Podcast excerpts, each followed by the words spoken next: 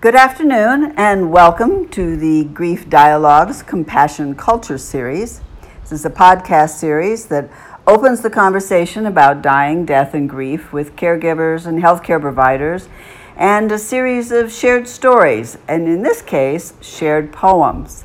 I am so honored to uh, invite to our program today uh, Paul Taylor McCartney from the UK, whose poetry has just wowed uh, uh, all of us at Grief Dialogues who've had the opportunity to read it. And um, I'd like to welcome you, and uh, Paul, and, and tell us a little bit about yourself. Yes, thank you very much. Uh, it's great to meet you, Elizabeth, and um, and your readership and your community. Um, so I'm um, an author and researcher and teacher and lecturer and I live down in Cornwall in the most beautiful place when it's not raining mizzle and storms are coming in, as we've seen the last 24 hours. But it's truly, truly a poetic place um, and really inspiring in, in lots of ways. I'm originally from the Midlands, so I, I travelled 260 miles away from family to set up a new life with my husband, five cats, and a dog uh, on a little estate in a little village, um, which is surrounded by farms. So lots of sheep and cows and lovely, lovely neighbours. So that's that's what I'm doing now. Oh, how beautiful! So uh, you're you're you know at Grief Dialogues we're all about story and. Um, would you mind sharing with us the stories that led you first to writing poetry in general, um, and then also to talk about the particular poems that we've published on our site, The Unfinished and The Chosen. We'd love to hear your story. Yes, thanks, Um, so I've written all of my life. I'm one of four brothers, but the only writer and creative in the family. I'm from a blue collar family of factory workers, uh, which have a very proud heritage in working class um, Midlands. Um, and my grandparents were um, miners um, from the Welsh valleys originally. Um, so there was no real tradition in my family um, to, to, to the craft or to writing poetry or anything creative. But it's something I turned to at a very young age as a, as a way of um, escaping into my imagination, really. Hmm. And, and, and, and, and tied in with that is my love of books. I have a thousand books. I've not quite written that many, um, but I do have a lot of books, and so for me, the there's that natural um, relationship symbiosis between reader and writer. And I also uh, write music. I'm a lead singer in a band, um, and um, so I do lots of creative things. Uh, and poetry and the music actually go really well together. Um, and I've always just written for me initially until I really embarked on a PhD um, about three or four years ago. And, and, through the process of the PhD, which is in creative writing, um, I've learned to start to share my work more widely. For me, it was always a very personal, esoteric expression of who I was. And I'd say it's only in the last three or four years where I've felt comfortable to be able to start to share those stories. Mm with a wider public. And it's great that they've, you know, lots of my poetry and my short stories are now getting that wider public. It's, it's, but it's a very unusual feeling for spending the first 45 years of my life keeping my work very much to myself and guarding it. Um, the two poems that I sent to you um, are from a collection um, which examine, and they are very personal, very autobiographical, the stories behind them describe uh, the impact of a profound grief that I went through in 2016 when I lost a very dear friend of mine, a friend of 35 years, who'd been with me my whole life. And she was almost like a shadow to me. She was, she was an extension of myself. And um, she had complications, medical complications, which took her from us quite suddenly. Um, and because it wasn't a spouse, because it wasn't a family member, it was a friend. Um, I didn't know who to turn to really to explore um, the depth of the grief. And I've been lucky because I'd not, even in such a large family, I'd not had a lot of death in my life. I know. Um, I'd not come close to it, particularly in my immediate family. And so when this happened, I didn't really know how to process it, so I turned to the poetry.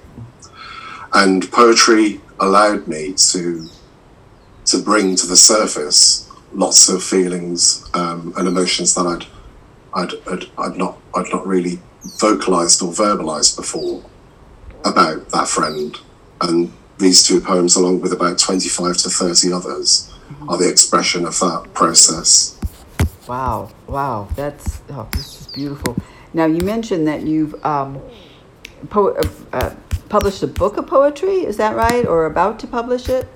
Yeah, so I've got I've got them together as just a single collection at the moment, and I've started to enter them into pamphlets and um, chapbook competitions. Mm. Started to do that, but I'm also still working on them at the same time, right? Because as they go out and they get they find um, people who like them and want to share them, they they get transformed and changed through the editing process as well. Oh, of course. So, like with any like with any creative work they're always going to be in the process of changing and transforming.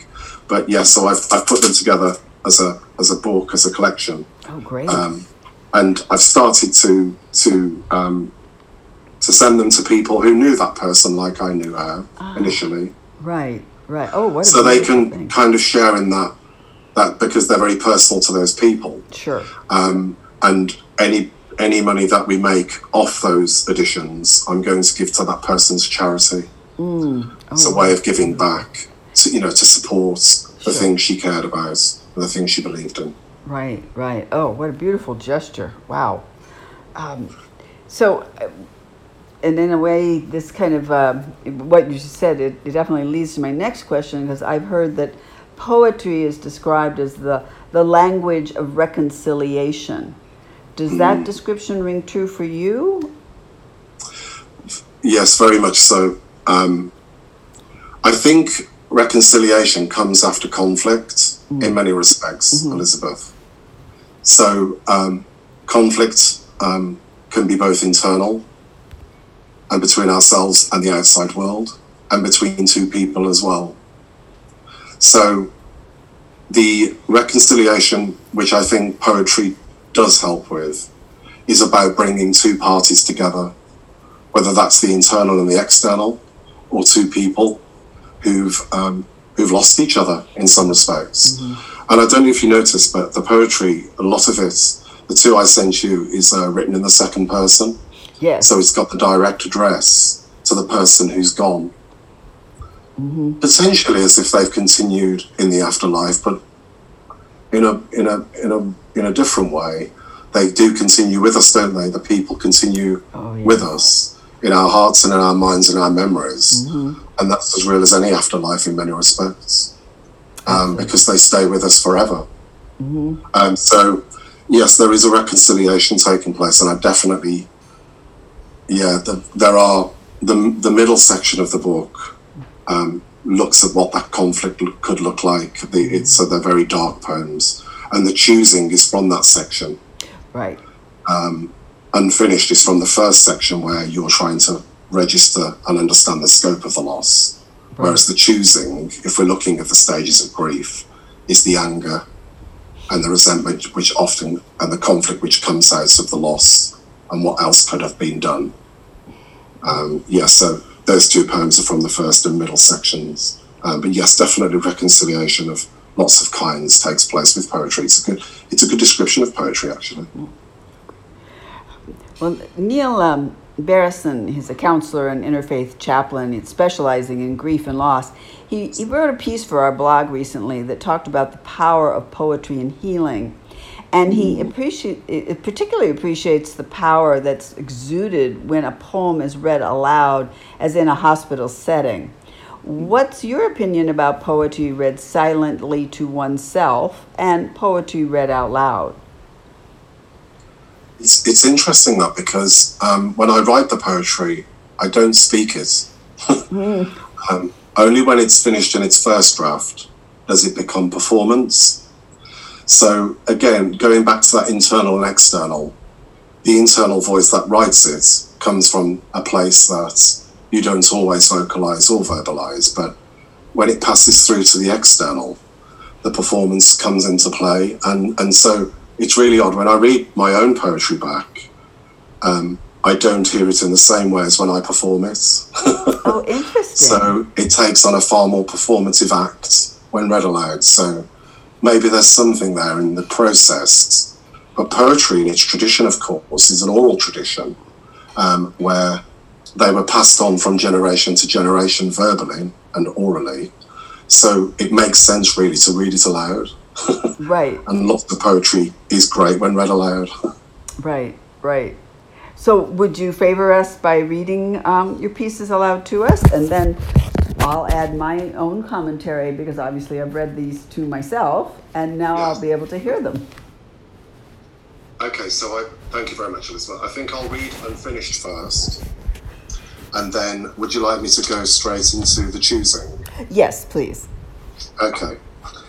So, unfinished.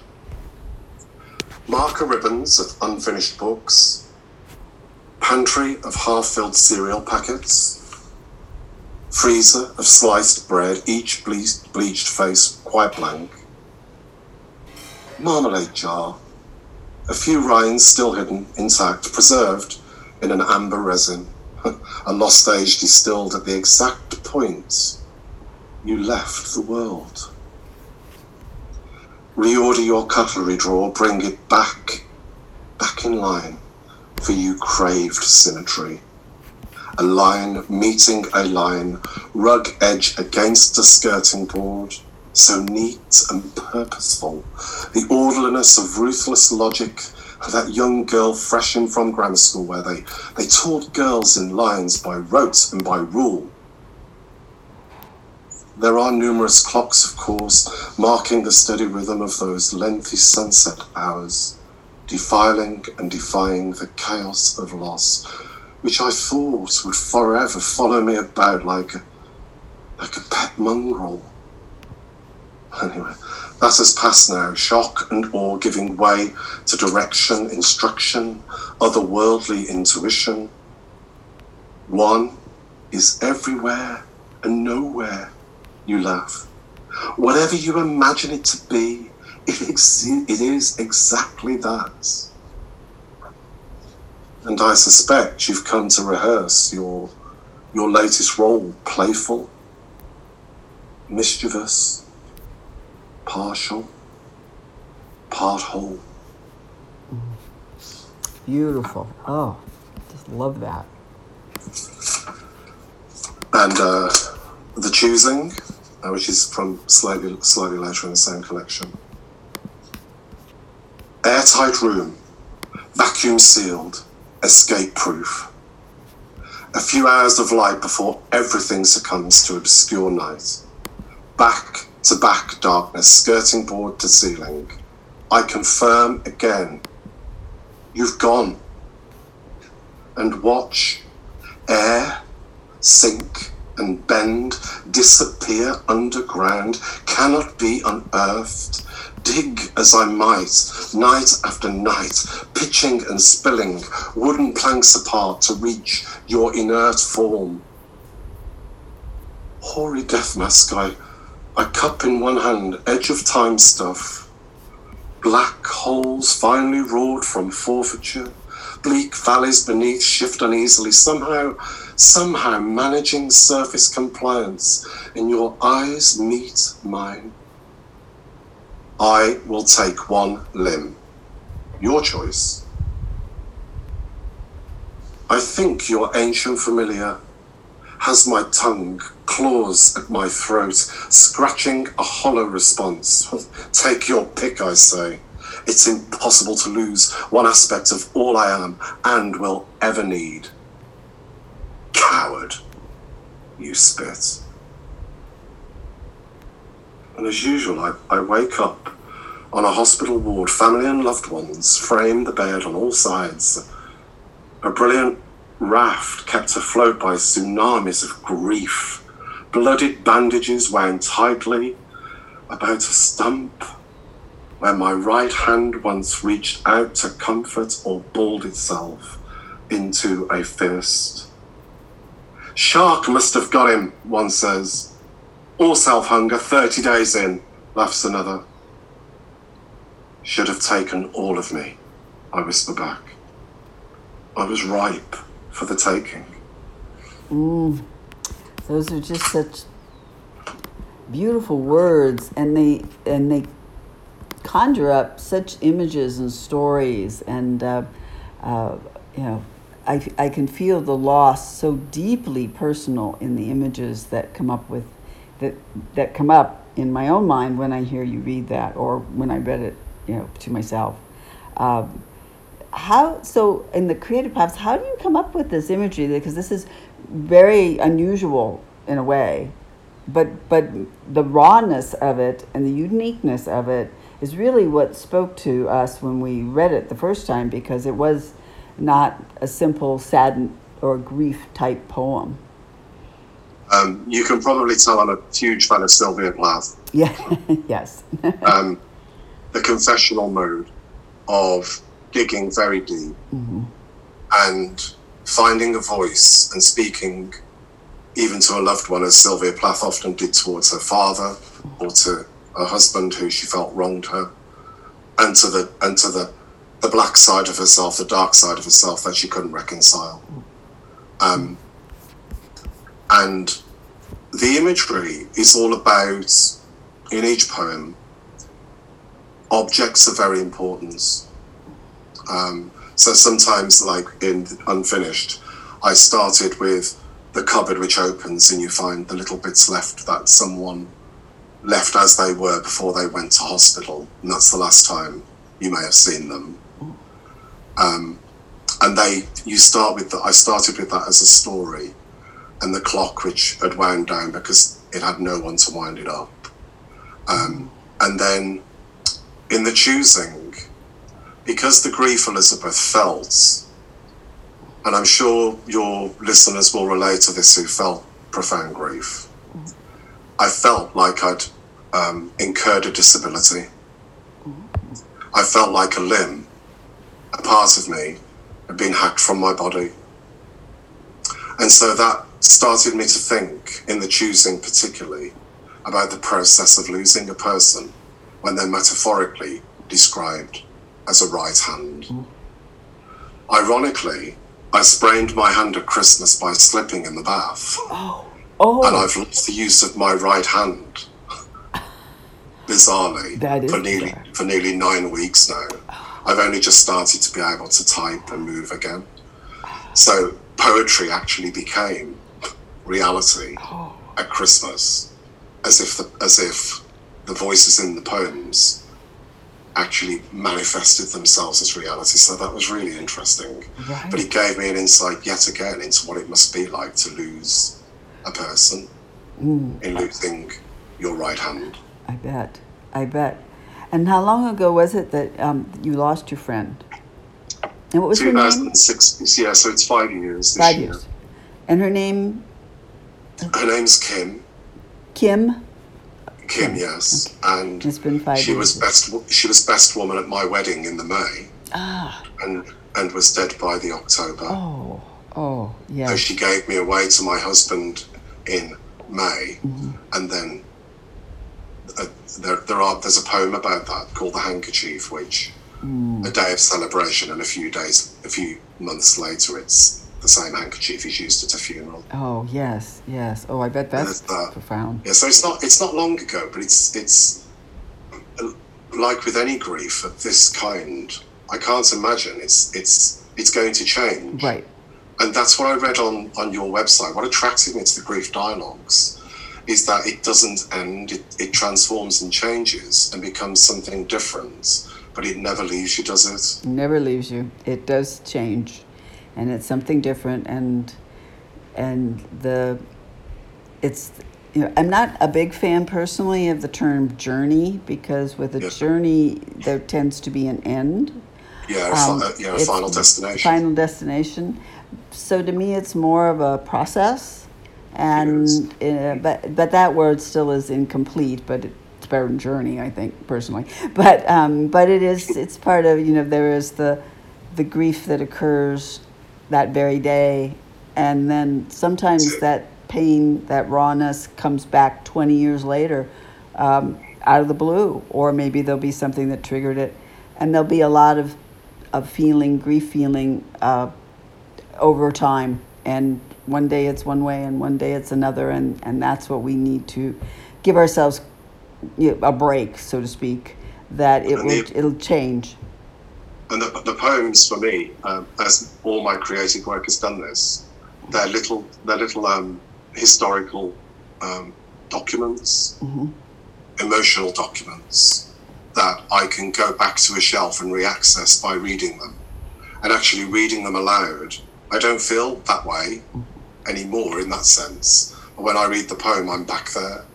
So it's a way of remembering that rawness and that immediacy of what happened and the depth of it. Right. Because in, in remembering that, you're remembering how much you love the person and how difficult it was to lose them. Right. Right. Yes. Um, so it's new again. yeah. Right. yes. So uh, it seems that there is a poetry renaissance of sorts in the United States thanks to uh, the wonderful youth poet laureate Amanda Gorman, who, who read at President Biden's inaugural. In fact, they are calling this poetry renaissance the Gorman effect. They? yes, it's, it's quite interesting. Uh, do you have any words of encouragement for the younger poets of the world?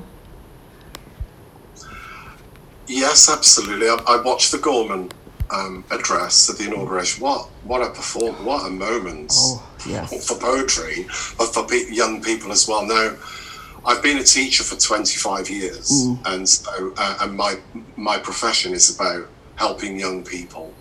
Um, I'm a lecturer now in, in a university, but I, I started off as a secondary phase teacher, so mm-hmm. 11 to 18. And I always used to read my some of my poetry that I worked on in class with them on a theme. I'd share that with them. And I always said to young people, poetry um, has the power to transform and fix who you think you are and who you want to become. And when you're in that fluid age range of young people up to the age of 24, 25, nothing's fixed. And so, like poetic form itself, um, explore the free verse of your life, explore the personal as the political, use the poetry to find who you are and all you can be and all you could ever be. Mm-hmm. Um, and so, as Gorman, did, I can see why we're calling it the Gorman effect. Poetry can will an idea into existence, and that's what she proved on that in that performance that if you can imagine it, it can happen. Mm-hmm. So young people and poetry are perfect together. oh, I love that. I love that. Um, well, this has just been beautiful, and, and I feel so honored to not only be able to, to publish your work, but to hear, hear it live from you, especially about the topic of grief. There, you, obviously, right now, the world has had more than its fair share of grieving, and to have an outlet, whether it's hearing your words, reading your words, or encouraging others to write their own words. It's a really powerful gift that you're giving the world, and I, I want to personally thank you for that. Um, and in closing, Paul, I was hoping you would read us one more poem, one that we haven't uh, published, that you could uh, sort of gift us with this afternoon. Well, thank you very much. And um, before we finish and I read the poem, the poem Candles, um, Elizabeth, I'd just like to say, thank you to you and your organisation for giving people like me the opportunity to share our stories and to read one another's stories because grief in Western cultures, particularly, um, in lots of cultures, is something, it's the last thing people talk about. And I attended a funeral last Friday, um, which um, we had to do by remote Zoom because, you know, of the current pandemic. And mm. this person had died due to COVID. Oh. And um, people, people um, this year, more than any year, the last year, have had to face death in an unparalleled, unrivaled way. Mm-hmm. Um, so organisations like yours take on even more value for people like us, for everyone, uh, not just for the creatives, but for the people who consume it as well and read it and enjoy it. So thank you so much for everything you do. Well, thank you. I appreciate that. Okay, so this is candles. The little flames flicker, shuddering at a breeze new in from a door left ajar. Around the room, faces are pulled tight at the edges, moods lifted higher for a moment. For a few seconds, time escapes. Sixty years. Finger clicks hovering in the gaps between worlds. Here, all is good, all at peace, cracked hearts, found repaired, tears all risen, become waxen relics. Happy birthday, dearest friends we hear you say, as if we'd forgotten to believe. Maybe we can learn collectively to take a step closer, courageous few, stoop low and purse our lips, blow out the perfect circle of lights for souls lost this way and for hearts found we each have to lose to find. Oh, that was so beautiful. It's called The Candle. Candles, yes. So um, Kim would have turned 60. Oh. Um, yeah, so um, I imagined we, we actually, I, just, oh, just to finish, we, we had her birthday party without her there.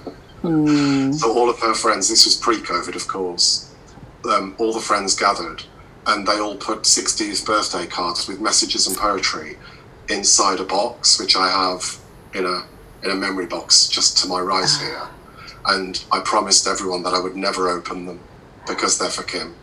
Oh, what a beautiful story, and what a beautiful idea! I'm going to share that. Uh, uh, it's a very powerful a very, thing to do. It sounds like it, really, and I actually have you know, tips of things to, to help people with their grief and, and to memorize it. Everyone there, because she was so looking forward to her 60th, mm. everyone there, we had such a great time, and it, because we are only we are only the people who live with us and, and nourish us and enrich us. It's as if she was there because they all bore they all brought a little piece of her with them on that day. Stories you talked about stories. We each shared a story and then private stories we put inside the card and into the box. oh, great idea. Well, thanks again, Paul. Um, it's just been such an honor to have you on today. And I do hope you submit some more poetry so we can do this again sometime because this is just a beautiful way to uh, remember not only your loved ones, but all of our loved ones. Uh, this was, was just so special for me. So thank you so much. Yeah, thanks, thanks, Elizabeth. And I'm going to purchase the, the book that came out, the Grief Dialogues Compendium the collection. Ah, great. Thank you so much.